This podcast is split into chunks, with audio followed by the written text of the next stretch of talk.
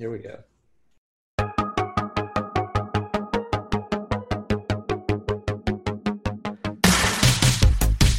Happy Friday, happy March. Um, it's another Nudge Coach happy hour. I'm here with the one and only Mac Gamble. Mac, how's it going? Good. I'm here. It is Friday. We made it. Imagine that. I can't believe I'm hanging out with Mac Gamble. That's that's what on we a do. Friday at Yep. the same time we always meet. Same bat time, same bat channel. Is that the expression? I don't I don't think I got that. Something like that. That's something like that. right. Um man, another good week, another good week in Nudgeland. Um, this is getting fun, man. Um, so I wanted to repeat what we did last week, though. We talked about this a little bit right before we jumped on. Uh, last week we got into a little tech talk right in the beginning of some new stuff that you had you had come across specifically that was really interesting. Um, some some big tech companies, Apple and Google, and how they might be dabbling and sticking their toe in the water in the coaching space. Um, now we've got interesting announcements like Twitter talking about rolling out the super follow. Yeah, this is getting this is getting juicy. and this could get interesting. We wanted to at least open with a little conversation about what this could mean for, for Mhm. coaches and coaching. Uh, this this kind of concept and shift and and things that are growing here. So, what do you think? Where do you want to start here? Well, first off, I think I wouldn't be surprised if we more of our episodes are going to start having stuff like this because I think what you're going to see is more and more organizate more companies in more maybe more of the traditional consumer space starting to get in, interested with coaching, and I think they're going to have different spins on it. I think there's going to be things we like and are valuable and things we don't like and we think are completely worthless, but they're worth talking about. So that's the main thing.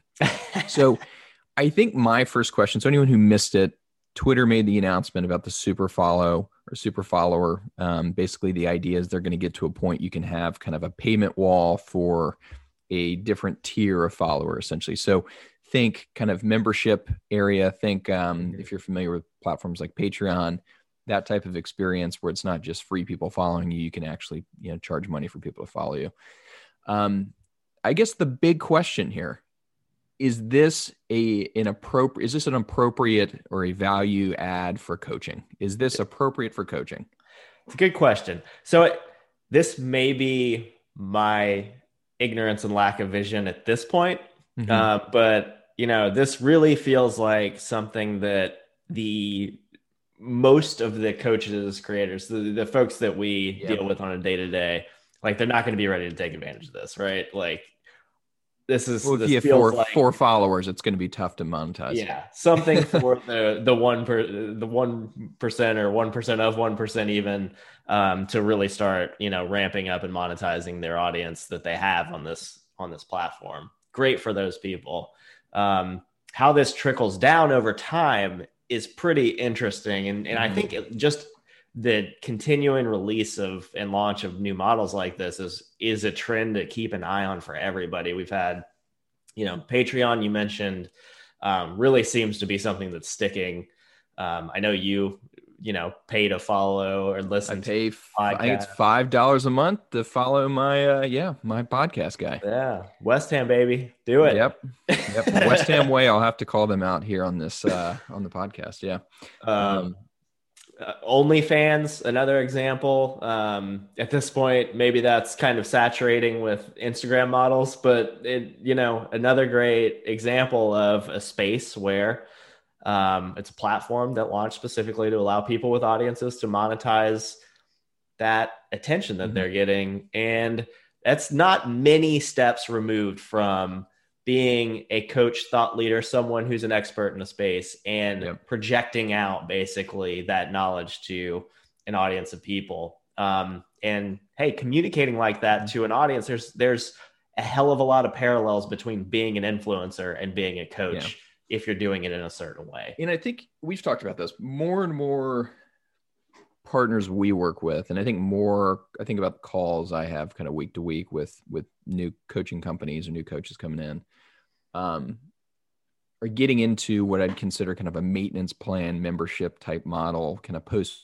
programming. So someone comes in, they sign up for your twelve week program, you build a relationship with them, you kind of migrate them over afterwards into like your your maintenance plan, essentially keep them on some kind of lower cost subscription. So totally makes sense.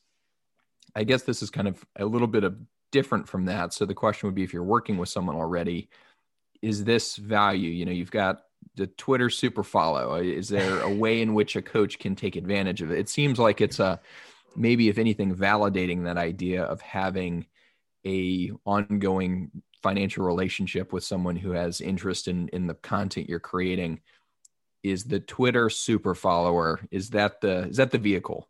Yeah. It is fascinating. So I find myself sitting here asking, who would I pay to get more tweets from? Basically, which that is probably a gross oversimplification yeah. of what Twitter's doing here. Yeah. it's I that's a good question. That's good what question. comes to mind, right? And that's the first question I find myself asking. Yeah.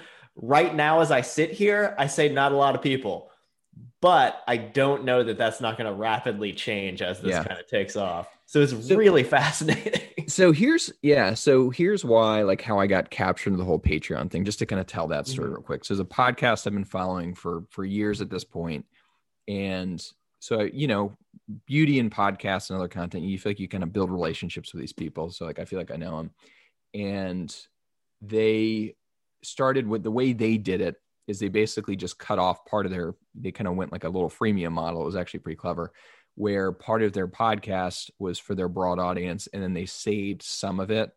That was like the really juicy stuff. This is for like soccer transfers for a team i follow west ham mm-hmm. um, for the paid part. And like i said i'd been following for a while. I want to support them. It it's not just written content it's podcast content in there. They have videos.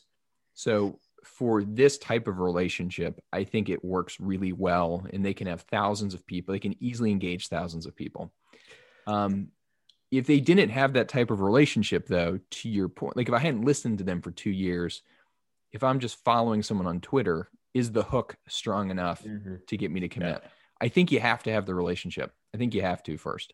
Yeah, it's it's it has to. It feels like it has to be kind of a a, a really high value kind yeah. of connection building content that's being developed or like a you know a breadth of kind of channels or ways of delivering content that you want to get access to all different kinds um, or mm-hmm. like how much of the value here potentially as these kind of things evolve is like in the content itself and and how much is in the like community that develops around getting access to these things. That's not maybe something mm. that's being leveraged as much directly by these things. Yeah. But as you think about it for coaching, I feel like having people going through these experiences at the same time, sharing stories, sharing experience has a lot of value on the peer to peer engagement level. This is, I think, the like, I nerd out over group coaching specifically because mm-hmm. the internet has this inherent ability to bring people together in a community feel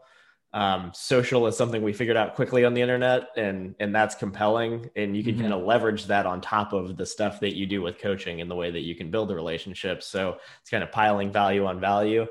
I think there's an element of that that isn't quite in in these platforms quite or maybe it is and i just don't know yet. Um, but when that's really folded in i wonder if that might be another kind of way that this kind of starts to take off yeah, you know what this reminds me a little bit of because here's a question because I feel like for a while, um, a lot of coaches were relying on Facebook groups, and with the kind of exodus off Facebook, the appeal has really, you know, gone down because I think what we see now, it's no longer the convenient solution, right? It was it's convenient when everybody's already on something just to kind of have a little bolt on where you say, hey, you're already on it. Let me just kind of rope you into this group. I think with something like Twitter super followers and these others, it's tricky if you're if people aren't already there. And I think Twitter had has a really interesting story because I feel like a lot of people have Twitter accounts, and I feel like there's a while where Twitter. I'll admit I thought Twitter was not going to make it, and I've always really liked the Twitter story, and I always rooted for them versus some of the other social media companies. But I, this is another case though. Like, I do you see a coach saying after you know, hey, we've Phil, I've been coaching you for three months hey, let's go ahead and pull out your phone. Let's let's make sure you download Twitter, and we're gonna guide you into my ma- my maintenance plan membership here on Twitter.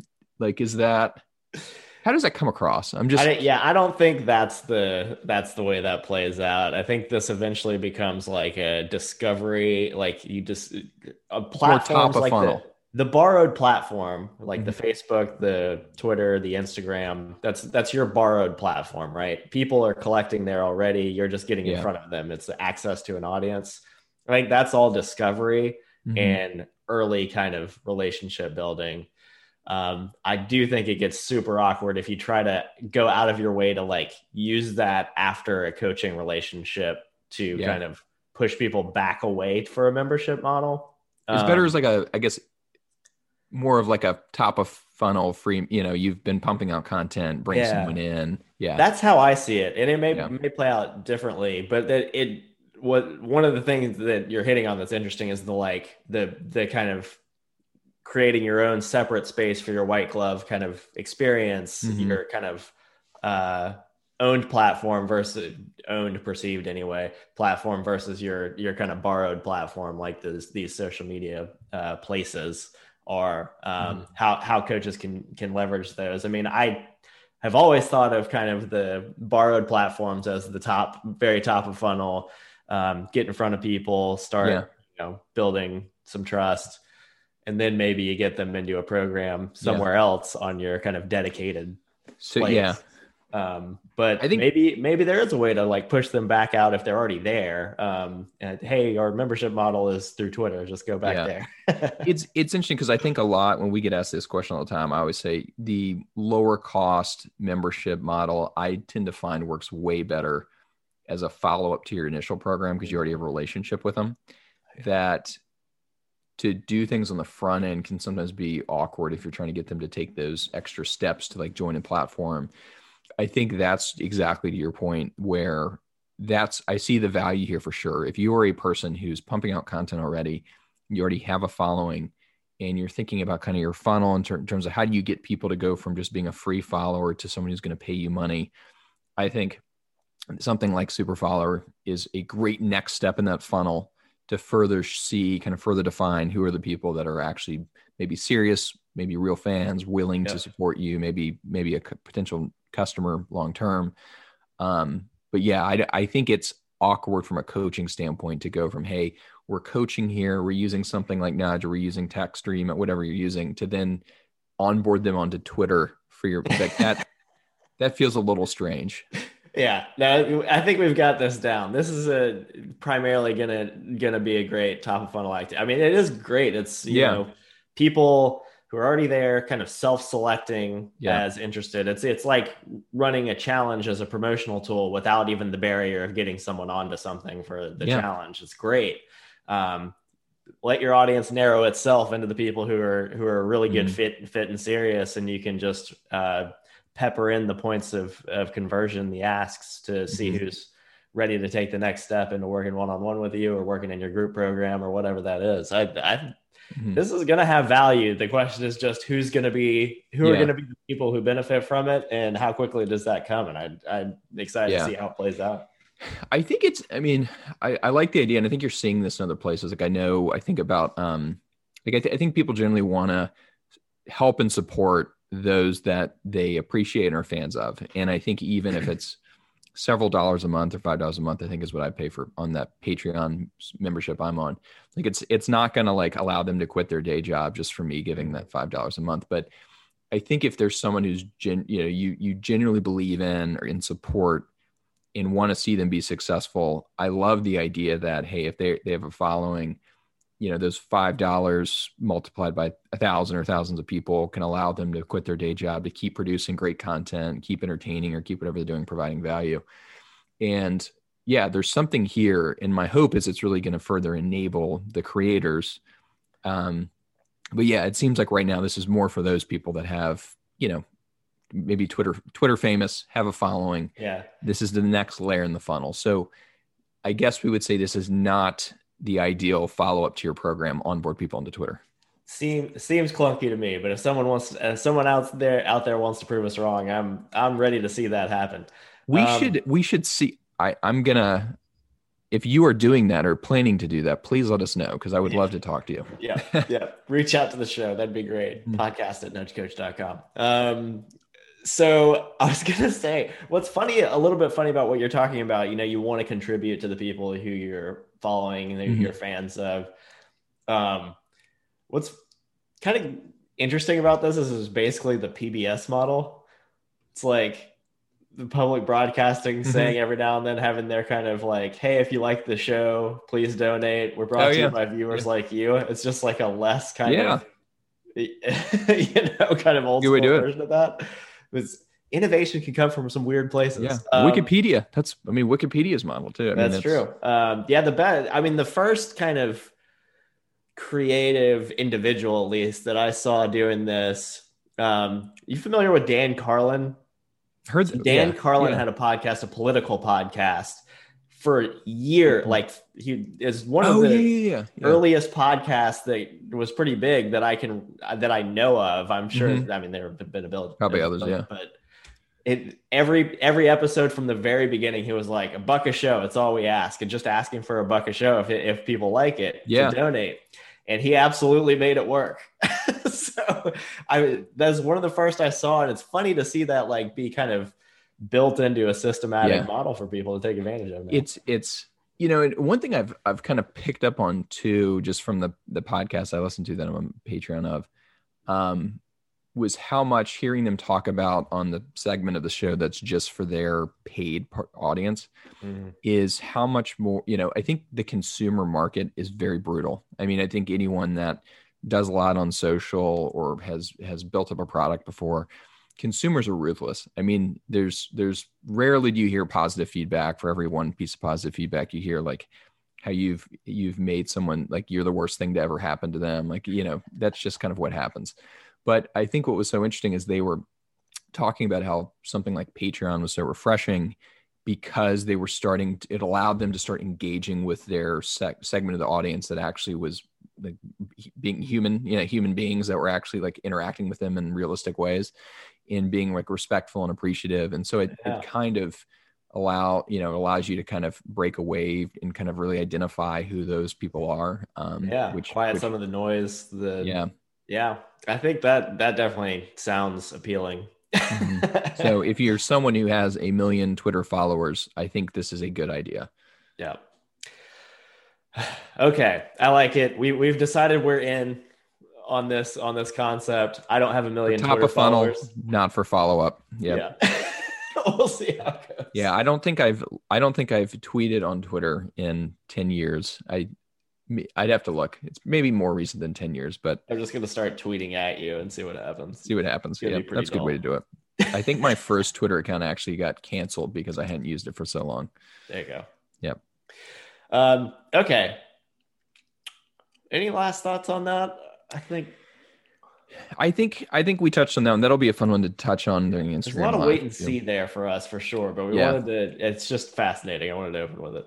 Yeah, let us let us know what you're thinking on that because I think it's uh you're starting to see it across other platforms that's going to be popping up. I think I've heard rumors like Facebook and some others are going to oh like I've seen I follow um a weather WX Risk for, on Facebook, which is a guy in Virginia who is like a weather guru and he's right when all the like local stations are wrong and um he does like a tip jar on there sometimes. So I guess it's kind of the same concept. he's got hundreds of thousands of followers.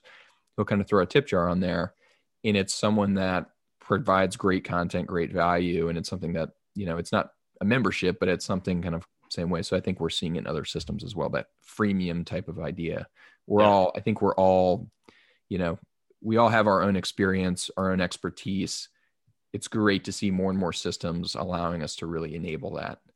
So Yeah. and monetize it. So Nope, I like it. It's empowering. It's an, another layer of the creator economy, which we've Yep. been, been talking about quite a bit. so relevant to the coaching world. So keep your eyes on it. Um, Yep. I think the other idea or the other item you want to touch on today, I think, was simplification of client experiences.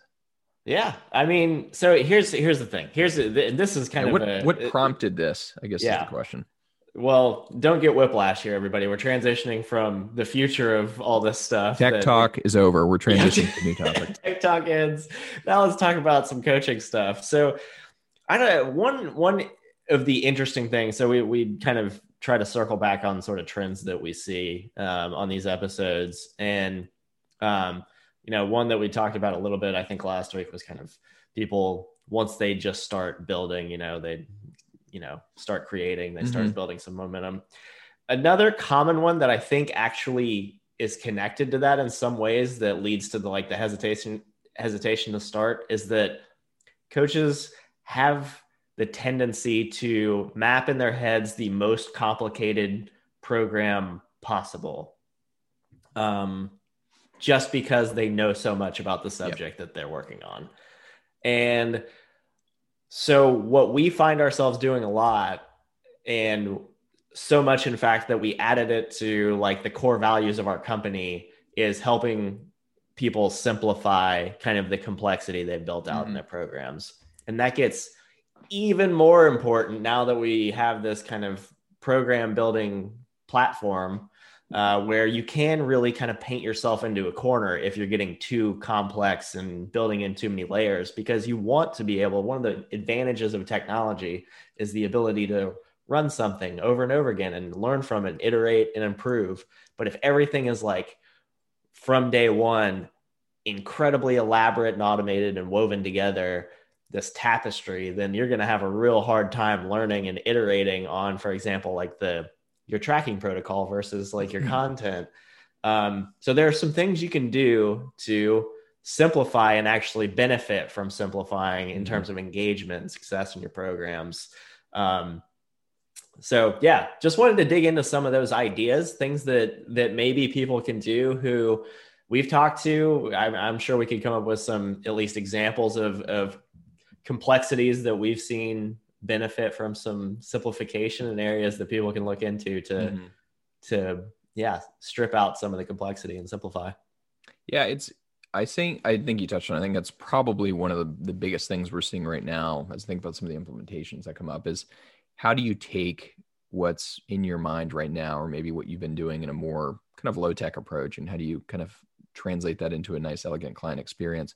And it, it reminds me of the exercise we all remember from school where you know writing a lengthy well i struggle at writing papers in general so this isn't going to be a great analogy from my perspective but they always say writing you know now like writing a shorter paper is much harder than writing a long one. You know it's it's to have to be forced to condense into something that's one page to make a point, improve it, and be effective is incredibly difficult. Um, and I think what we see is with a lot of coaches when they're kind of making this transition is the same type thing where it's it's almost like a deer in headlights in some cases and i think some really are great with it it seems like we we see this kind of different buckets if you will there's i think there's coaches who are great and could probably monetize this in their own way which i'm really intrigued with program creation. I think yeah. they get it. They, they like can knock these things out. And others aren't as good at that part of it. Not to say they don't understand what their clients need, but the act of creating an elegant client experience is a skill set. I mean, I don't think every coach is good at that by any means. And so I think that's where it's been interesting to see. And I know you saw it in the mastermind working with the different coaches is how quickly some people really were like the cre the like really kind of grasp the creative side of it and were able to create some really neat experiences while others really not to say they, they weren't able to put something together but just some you know maybe not as easy for them to really create something that their client would be able to easily get through yeah and just to to kind of continue on that on that thought about creativity in general and how it's been playing out so i read this kind of uh is it a metaphor? It's a, a mental model for how to think about your creativity. And, and this rings so true. Um, sort of and the, and this I where I read it, this had to do with the writing, the process of writing, mm-hmm. and uh, this guy Julian Shapiro, I think on on Twitter shared shared this, and I read more about it. And the concept is basically imagine your your creativity is basically this like city water system that's backed up with miles and miles of like sewage that you have to mm-hmm. pump out before you get to the clean water. And so uh. like ah you just need to start putting pen to paper and start yeah. filling out the sewage first, and then eventually all the clean the good stuff comes flowing really fast. That's a really good analogy. I hadn't heard that. Yeah, yeah, it was really good. I I, I probably mm-hmm. didn't nail that perfectly, but um, totally resonated with me, and mm-hmm. I find it's it's true for sure when I try to start you know tackling a long blog post or anything like that. You have just all this stuff, and the only way to get it out is to get it out. Like just yep. Yep. Um, but you know one of the things that tends to happen from that is you end up with more complexity because you keep too much of the stuff that you spit out at first um, and you're just layering it on more and more um, it seems like it's getting harder and harder for people to to actually face trade-offs and pick one or the other rather mm-hmm. than just saying yes and yes and yes and over and over again. Um, so yeah, I think there are some some specific areas I, I would say that you know you can you can kind of start if you're looking at your program. I mean, specifically if you're starting to build things into into something like Nudge Coach, one area to be careful for sure is interweaving too many different things like your content and your tracking or or accountability protocol. Mm-hmm. Maybe consider keeping those two things kind of separate at first. Um, and the reason for that is because they each kind of play a different role. Mm-hmm.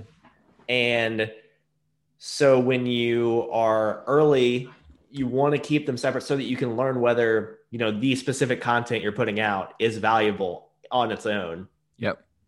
And whether the tracking mm-hmm. is the right tracking on its own.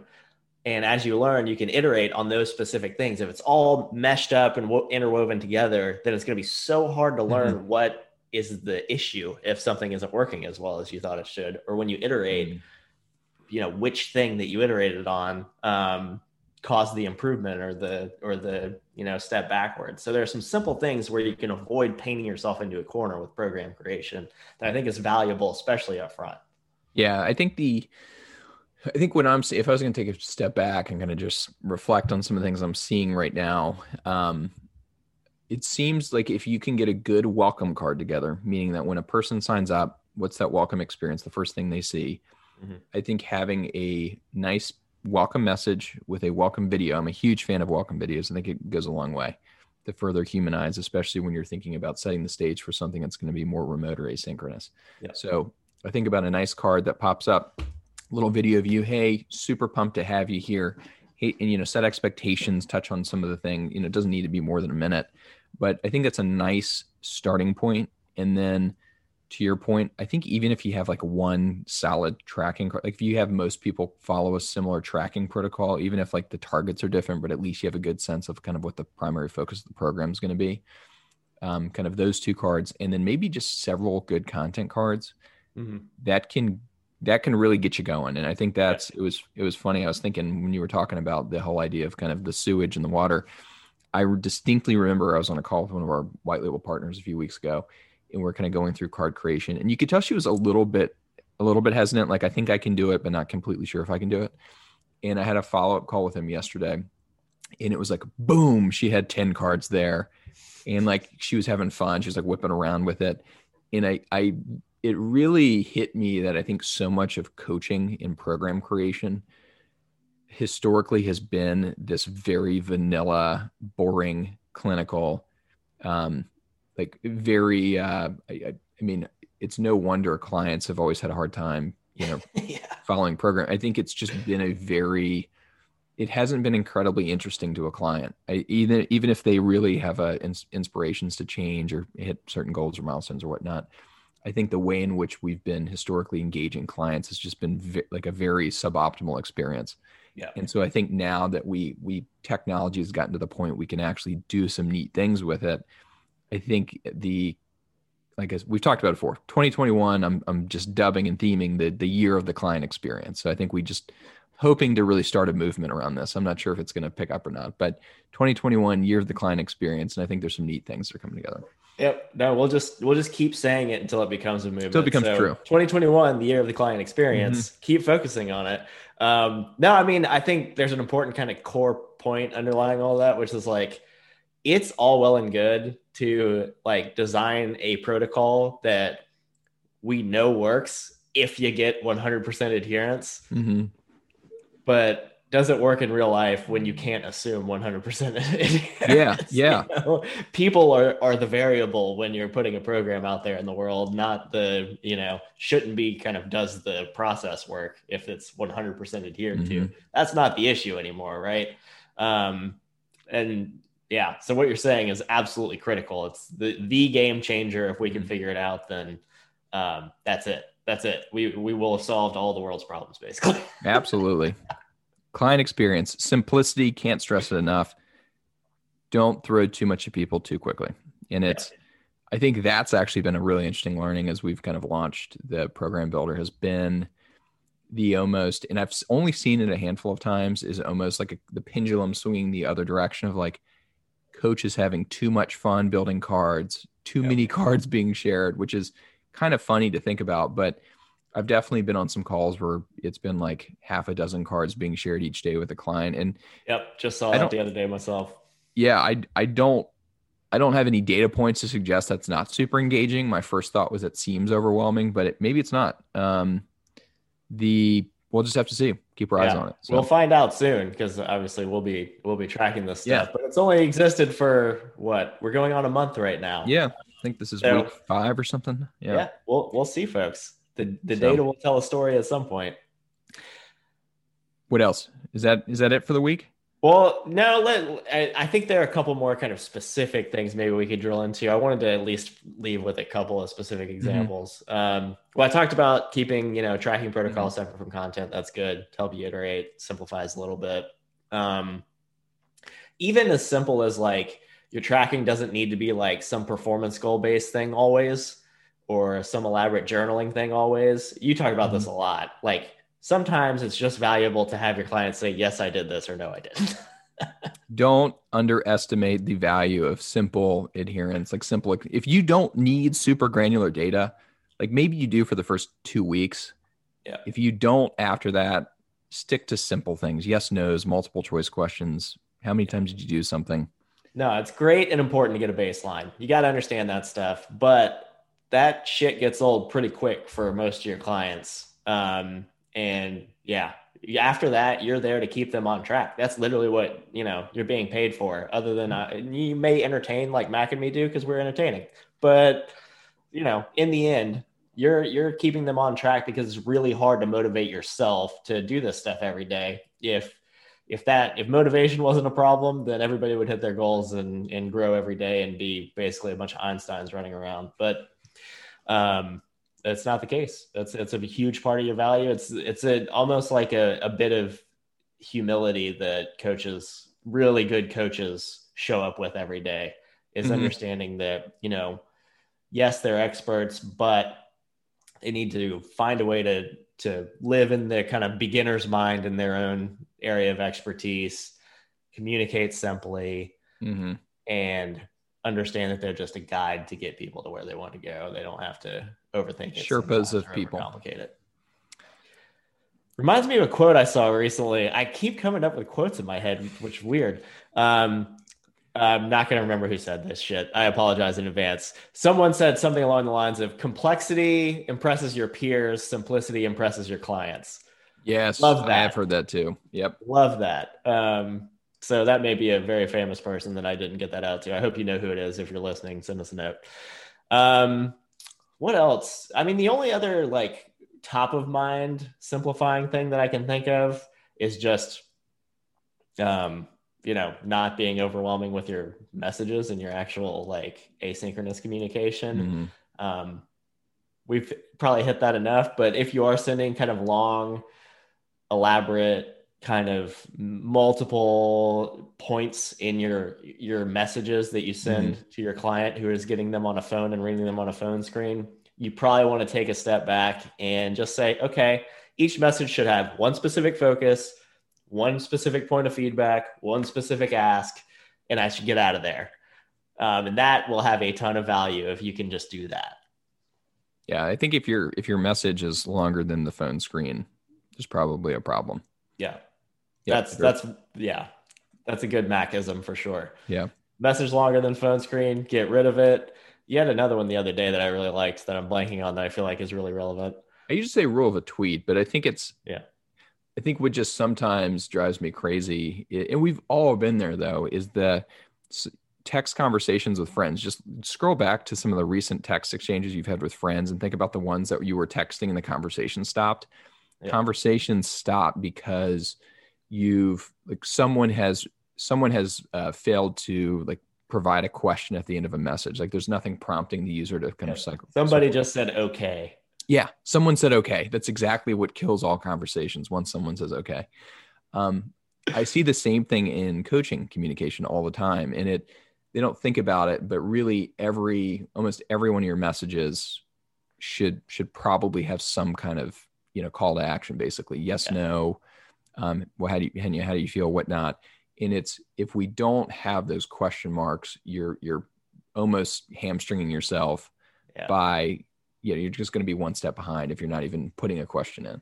So true. And it's it so it's on you as the coach to to keep that you know thought provoking that action provoking conversation going. Like that's mm-hmm. that's a big part of your role too. So yep. question mark is your friend. Oh you know what i was thinking of was mm. uh when you said the act of tracking shouldn't be more complex than oh yeah. so yeah. i was thinking about a tracking thing you said but that was that was pretty awesome too. Still still relevant. Another good macism. There you go. All right. there you go. Macisms aside simplicity aside i think we got through that um pretty well. Do you have any other things we need to hit on today? I think that was it for this week. Um, I think it'll be interesting to see next week. I know we've got a lot of calls getting scheduled and looking at the calendar. Um, be interesting. I think a lot of different types of initiatives popping up, starting to see some people in different realms of coaching. So interested to kind of learn to see how coaching within, you know, mental health is like versus coaching in fitness or nutrition.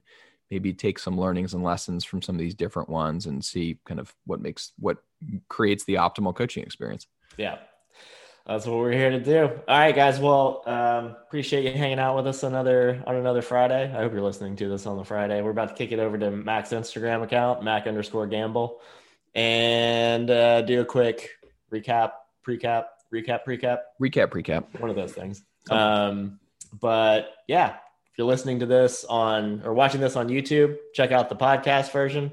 You can pop it in on a drive on Apple Podcast, Spotify, etc. Lots of overcast people I'm seeing out there lately. People seem to like overcast.